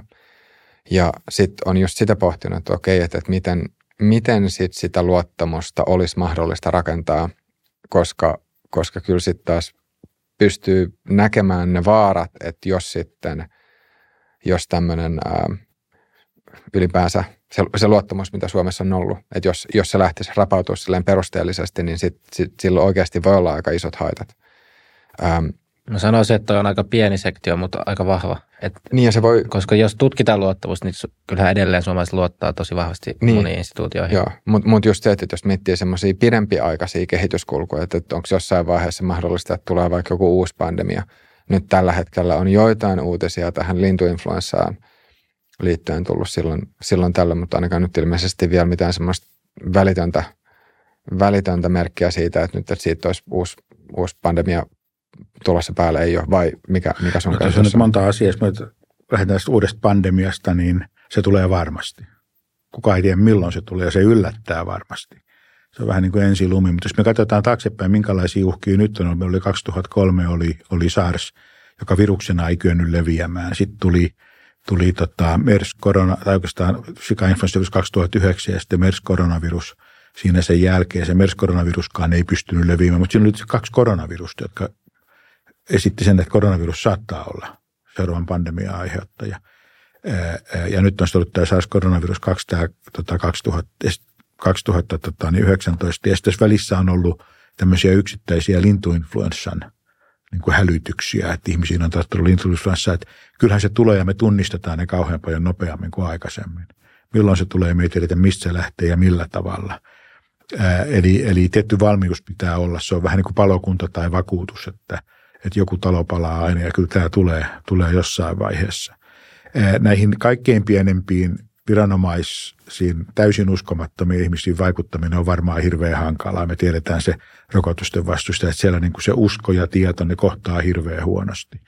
Mutta, mutta se, mikä on iso asia, niin on se, että millä tavalla meidän suuri väestö, väestön osa uskoo siihen, että meillä päätökset tehdään ja miten meillä asiantuntija, tuntijat toimii – Eli että meillä se asiantuntija perustelu tehdään riittävän ää, perusteellisesti ja sitten yhteisessä päätöksenteossa, oli se poliittista tai paikallista, niin otetaan se asiantuntija tieto huomioon. Niin sehän on meidän niin kuin yhteiskunnan perusta ja voima. Ja nyt tässä varmaan, kun niitä päätöksiä on tehty eri tavalla ää, ja, ja ei ehkä täysin perusteella, niin tätä luottamusta on viety. Ja tämä heikentää meidän mahdollisuuksia – ei pelkästään pandemiaa, vaan mä pelkään, että myös siihen muuhun yhteisymmärryksen löytämiseen meidän yhteiskunnassa, joka sitten kaikki nämä erinäköiset uskomukset ja kuppikunnat tietysti pyrkivät, pyrkivät lietsomaan. Eli, eli kyllä mä itse toivoisin ja näkisin, että meidän niin kuin koko sen päätöksentekoprosessin pitäisi olla mahdollisimman avointa ja, ja tota, tietoon perustuvaa, niin kuin taitaa hallitusohjelmassakin lukea – niin, tämä on vähän, ihan siltä tunnu. Niin, tämä on vähän ristiriitaista, että jos hallitusohjelmassa lukee, että tieto on perustuva ja sitten kuitenkin toimitaan, toimitaan sitten täysin eri tavalla. Mutta joo, vielä mitä tuohon luottamukseen tulee, niin just välillä, välillä törmää semmoisiin näkemyksiin, että, että kyllä viranomaisiin pitää luottaa tai että annetaan tämmöistä viestiä, niin, niin tuossa jotenkin musta tuntuu, niin kuin, että se se periaatteessa ideaalitilanteessa menisi toisinpäin, että ei niin, että sanotaan, että luottakaa viranomaisiin, vaan niin, että viranomaiset ja poliitikot toimii semmoisella tavalla, joka herättää luottamusta. Et, et se vaan, että et sanotaan, että et kyllä teidän pitää luottaa, että et, et kyllä tässä niin kun asiantuntijat tietää, mitä tekee ja poliitikot tietää, mitä tekee, että luottakaa nyt vaan, niin se, se, ei, se viesti itsessään ei herätä luottamusta. Ei siis, eihän se luottamus synny luottamus on tuore tuote, niin kuin mä oon sanonut, että se kasvaa hitaasti ja jos ei sitä hoida, niin se nahistuu hetkessä. Ja uuden kasvattaminen vie aikaa jälleen. Että kyllä se on myös viesti siis kaikille viranomaistoimijoille, että heidän pitää pitää siitä asiantuntijuudestaan kiinni. Eli he, meidän viranomaisten pitää kertoa niin kuin ne asiat on. Ja jos viranomainen tai se asiantuntija lähtee ajamaan jotain agendaa, niin se asiantuntijuushan menetetään aika nopeasti. Jokaisella meillä on jollakin tavalla se meidän oma käsityskyky hieman vinoutunut. Me nähdään niitä asioita sitten omasta maailmasta käsin, mutta jos me ei tunnisteta omia pelkoja ja niitä omia taustavaikuttimia, niin on riski, että jätetään huomioimatta tietoa, joka pitäisi tuoda esille ja vaikuttaa siihen, mitä se tieto on olemassa. Että kyllä tämä niin korostaa sitä asiantuntijatiedon tiedon, tota, niin kuin, puolueettomuuden pyrkitystä ja se on se ainoa, millä se luottamus syntyy. Se lähtee kovin nopeasti, jos asiantuntija lähtee ajamaan, ajamaan tota jotain agendaa.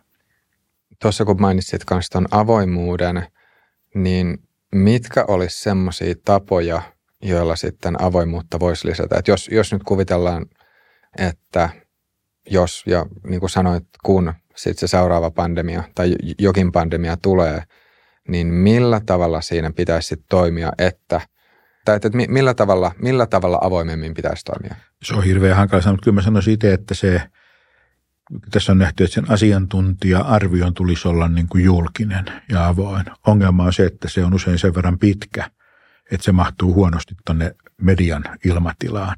Sitten on tietysti ongelma, että millä tavalla se sanoitetaan, että sinne tulee se tausta mukaan.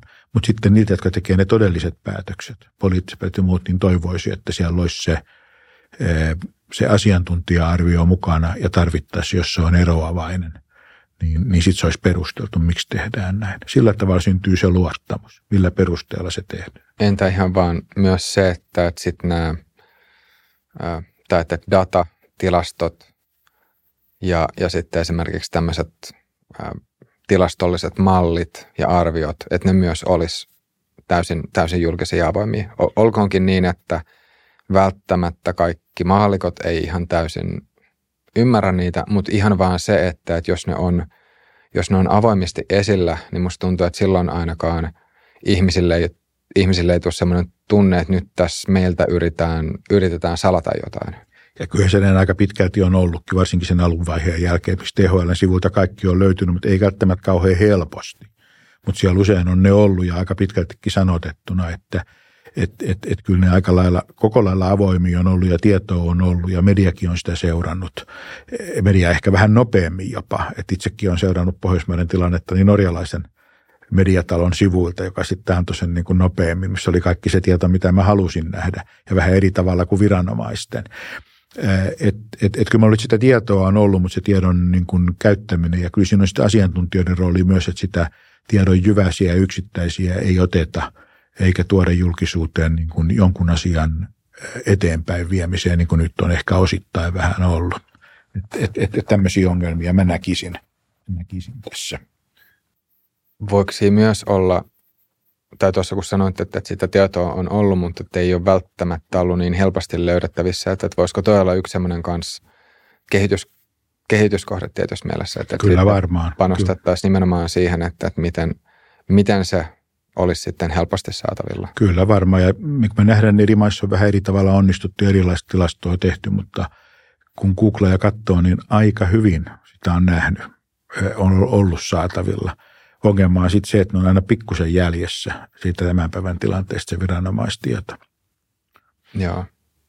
Aletaanko me olla valmiita pikkusen? Ähm, joo, mulla on kyllä pari, pari kysymystä vielä. Tota, itse asiassa nyt öm, yksi tuore, tuore juttu, ja tämä kanssa jossain määrin liittyy vielä tähän misinformaatiokeskusteluun, mm. että nyt, nyt oliko sitten äm, FBIlta vai FBIn johdosta, nyt mä en ole itse asiassa ihan ihan sitä varma, mutta joka tapauksessa tuli jenkki, jenkkiviranomaisilta semmoinen, semmoinen lausunto, jossa sitten sanottiin, että on, on hyvin mahdollista, että korona sitten olisi alun perin lähtöisin labrasta. Eli, eli olisi tämmöinen niin, kuin niin sanottu lab leak. Ja, ja tota, tämän koronaepidemian alkuvaiheessa, niin mulla onkin semmoinen muistikuva, että, että oli asiantuntijoita, jotka sanoivat, että joo, että, ei tämä ei ole mahdollista, että kyllä se on, se on tota, luonnosta, luonnosta peräisin. Ja myös sitten ää, niitä, jotka ehdotti tai niin kuin sanoi, että, että, että, joo, että se olisi mahdollisesti labrasta peräisin, niin sitten sanottiin, että tämä nyt on jotain tämmöistä salaliitto, salaliittofoliohattuilua tai sitten, että, että, että se on misinformaation levittämistä. Niin, Ainakin ää... ne bännättiin Facebookissa. Tai Facebookissa ei jossain vaiheessa ainakaan saanut niin kuin julkaista tota, niin kuin silloin alkuvaiheessa. Että ainakin, jos ei nyt viranomaiset, niin siis sosiaalisen median alustat oli sitä niin kuin sensuroimassa. Joo, ja no mulla nyt ei ole itse minkäännäköistä kykyä arvioida sillä että onko se, onko se labrasta peräisin vai ei, mutta sitten taas, että jos, jos jenkkiviranomaiset tällä hetkellä pitää sitä yhtenä mahdollisuutena, niin tulee ainakin semmoinen mieleen, että okei, niin kuin, että no ei se nyt varmaan sitten ihan semmoinen pelkkä foliohatto, foliohattu teoria sitten vaan ole, mutta että mikä, Mikä, Asko, mikä, mikä sun näkemys tähän on, tai onko tästä minkäännäköistä varmuutta mihinkään suuntaan? Mun käsityksen mukaan ei ole määrät tämän asan asiantuntijat, tuossa täytyy olla hyvin, hyvin hyvä virologian osaaminen. Olli Vapalahti, meidän ykkösvirologi tässä, niin kyllä näytti, että kuinka se todennäköisesti on tullut luonnosta jokunen aika sitten. Me tiedetään, että näitä on luonnossa. Varmaan laboratoriossakin kyetään niistä luonnonviruksista trimmaamaan jotakin ehkä näin. Mä luulen, että tuskin tämä koskaan täysin selviää. Kyllä tuossakin varmaan, jos katsoo maailmanpoliittista tilannetta, niin saattaa olla politiikkaa mukana näissä syytöksissäkin tällä hetkellä. Ja varmaan ne osittain kumpuu myös siitä avoimuuden puutteesta Kiinassa, jolloin epäilykset itse syntyy, kun asioita ei päästä avoimesti katsomaan. Mutta e- e- ehkä on niin, että tuo ei välttämättä koskaan täysin selviä. Niin tuossa itse asiassa tuli se mieleen, että kun aloitettiin tämä sillä, että poliittinen pandemia, niin myös hyvä muistaa, että se mitä nyt sanotaan, niin yhtä, tai että ei se poliittisuus häviä mihinkään koskaan maailmasta. Myöskään siinä, mitä just nyt eri tahot sanoo. Joo. Um, no sitten ehkä tämän voisi tämän vois kysyä viimeiseksi tähän loppuun, että mit, mitä nyt tästä eteenpäin? Mitä, mitä pitäisi miettiä, jotta opittaisiin nyt tämän koronapandemian virheistä? Ja myös vielä, että jos nyt jollain tavalla vetäisi yhteen tai summaisi, että mit, mitkä sun nähdäksesi on ollut nyt niitä virheitä, mitä jatkossa sitten olisi hyvä välttää. Ja, ja tota, ehkä sitten kanssa sen voi myös sanoa, että, että mitkä oli niitä asioita, joiden suhteen sitten onnistuttiin, että mitkä, mitä, mitä kannattaa jatkossakin tehdä samalla tavalla? Pitkä kysymys, johon varmaan ei kaikki tule mieleen kerralla, mutta jos me lähdetään aika paljon puhuttu tästä poliittisuutta, niin ainakin itse mä toivoisin, että olisi selkeät kriteerit, millä tavalla niin kuin niitä poliittisia että isoja päätöksiä tehdään ja perusoikeuksia rajoitetaan ja niiden kirjaaminen lakiin on hirvittävän hankalaa, mutta jollakin tavalla pitäisi miettiä, että ei tule niin, että se sitten tulee automatiikka, vaan nyt pohdittaisiin, ja tietoa alkuvaiheessa – niukkaa, niin se on varmaan yksi iso asia, että miten näihin, miten vältetään ylilyöntejä, mutta kuitenkin turvataan terveyttä. Se on varmaan iso asia tämä poliitikkojen uuden roolin niin kuin tavallaan katsominen niin on, on yksi iso asia, että millä tavalla tämä roolitetaan ja mikä se politiikan rooli, rooli tämmöisissä tilanteissa on. Ne on näitä niin lainsäädännön ja yhteiskunnan tasolla tulevia asioita. Ja toinen on se, mistä me on puhuttu, että, että millä tavalla sitten se yhteiskunnan kokonaisetu tulee punnittua. Ja siinä me tarvittaisiin taas niitä poliitikkoja ja muita johtajia. Sitten jos me katsotaan tätä niin kuin varautumista, niin tällä hetkellä itse asiassa tunnistetaan maailmassa paremmin kuin muuta, eli hälytyksiä tulee varmasti ja sitten joudutaan miettimään, miten niihin suhtaudutaan, miten mennään eteenpäin. Tämä pandemia ja tota, se, minkä sekä sikainfluenssa että tämä näyttää, on se, että, että silloin kun tämmöinen tulee, niin nykyaikaisessa yhteiskunnassa se tehohoidon vaatimus kasvaa. Ja siitä on meillä varmaan isoin pula, jos me halutaan, että sitä ei ole osattu tehdä ja meillä ei voi olla varaa pitää sitä tehohoitokapasiteettia yllä niin sanotusti rauhan aikana, koska se on meidän kalleinta hoitoa. Eli, eli, eli tämä on semmoinen iso kotitehtävä, että millä tavalla turvattaisiin ja millä tavalla kasvatetaan tehohoidon kapasiteettia – riittävästi, jos tämmöinen tilanne tulee eteen tai sitä tarvittaisiin. Sitten on paljon tämmöisiä materiaalisen varautumisen asioita, millä tavalla meillä on suojaimia niiden tuotantoa. Ne unohtuu hyvin nopeasti. Ehkäpä influenssaviruksiin kohdistuvia lääkkeitä, joita juuri muuten ei käytetä, mitä on kovasti kritisoitu, että niitä, niitä varastoidaan. Eli tämmöinen materiaalisen varautumisen, ää, varautumisen. Nämä on ehkä niitä tämmöisiä niin kotitehtäviä tässä tällä hetkellä aika lailla, mitä mulle nyt tulee mieleen. Nyt me katsotaan sitten onnistumisia, niin onnistumisen puolella on ehdottomasti tämä rokotekehityksen nopeus, joka nähtiin oikeastaan, meillä oli aihio valmiina sitä sikainfluenssaa varten ja nyt tehtiin ihan uusi rokote ja millä tämä pidetään yllä ja sitten sen skaalaamisen kyetään sitä rokotetta sitten tuottamaan. Se on niin kuin, tota, iso asia ja ja tota, sitten seuraavaan avoimuus tässä erinäköisissä yhteiskunnissa. Nythän y- katsotaan, niin tämä politiikka tuntuu menevän sulkeutuviin yhteiskuntiin ja suojautumiseen, joka on sitten huonoa pandemian torjunnalle ja no, nopealle ää, niin kuin tunnistamiselle. Et kyllä tässä on paljon sekä yhteiskunnallista että lääketieteellistä niin kuin pohdintaa jatkoa ajatellen. Niin viittaat, että jos geopoliittisesti tulee siis enemmän tämmöistä sulkeutumista, niin se on, vaikeuttaa sitten niin y- yhteisesti pandemian torjumista. Kyllä, siinä on selkeä se luottamus. Katsotaan vaikkapa Kiinaa ja länsimaita nyt tai Venäjää, niin aika huonosti me tiedetään, mitä siellä tapahtuu, eikä niinkään luottamus ihan näin lehtiä lukevan kansalaisen käsityksen osalta, niin maiden välillä on heikentynyt. Ja se kyllä heikentää sitä, että ajoissa lähdettäisiin toimimaan silloin, kun uusi epidemia on syntymässä. Silloin alkuvaiheessa se voidaan torjua, ja jos sitä, siinä ei onnistuta, niin sitten meillä on, saattaa olla pandemia. Niin, jos ei ole luottamusta, niin silloin sitä tietoa ei vaihdeta niin, niin helposti. Eikä toimita. Joo. Mikä, mikä sitten olisi, jos vielä kanssa miettii, miettii tota yhteistyö eri tahojen välillä, jos miettii poliitikkoja, asiantuntijoita, niin pitäisikö, pitäisikö myös miettiä sitä, että miten, miten sitten ihan Suomen sisällä tieto jotenkin liikkuisi paremmin tai, tai että miten sitä yhteistyötä voitaisiin tehdä paremmin? Aina sitä voidaan parantaa ja aina sieltä tulee. Ja varmaan niitä roolituksiakin pitää miettiä ja katsoa. Varmaan sitä jokainen organisaatio itsekin on vähän miettinyt. Se on organisaation sisällä, se on organisaatioiden välillä ja sitten ehkä se roolitus myös millä tavalla toimitaan. Että nythän meillä on ehkä niin kuin vahvemmat toimijat toivottavasti näiden hyvinvointialueiden myötä, jotka toimii ehkä sitten itsenäisemmin ja tulee ehkä myös vastuuta sitä kautta osittain enemmän, mutta että, mutta että ei tämä niin kuin, ja sitten myös tämä, tämä viestinvientipoliittisten tiedonvälittäjien asiantuntijan roolin kuunteleminen ja, ja huomioon ottaminen. Yes, mutta kiitos Asko sulle haastattelusta. Kiitos. Joo, kiitos vierailusta. Ja kiitos kaikille katsojille ja kuulijoille. Jos tykkäsit jaksosta, pistäkää peukkuu. Tulkaa myös tuben puolelle kommentoimaan, minkälaisia ajatuksia heräsi tästä jaksosta. Me kuulen ja nähdään taas ensi kerralla.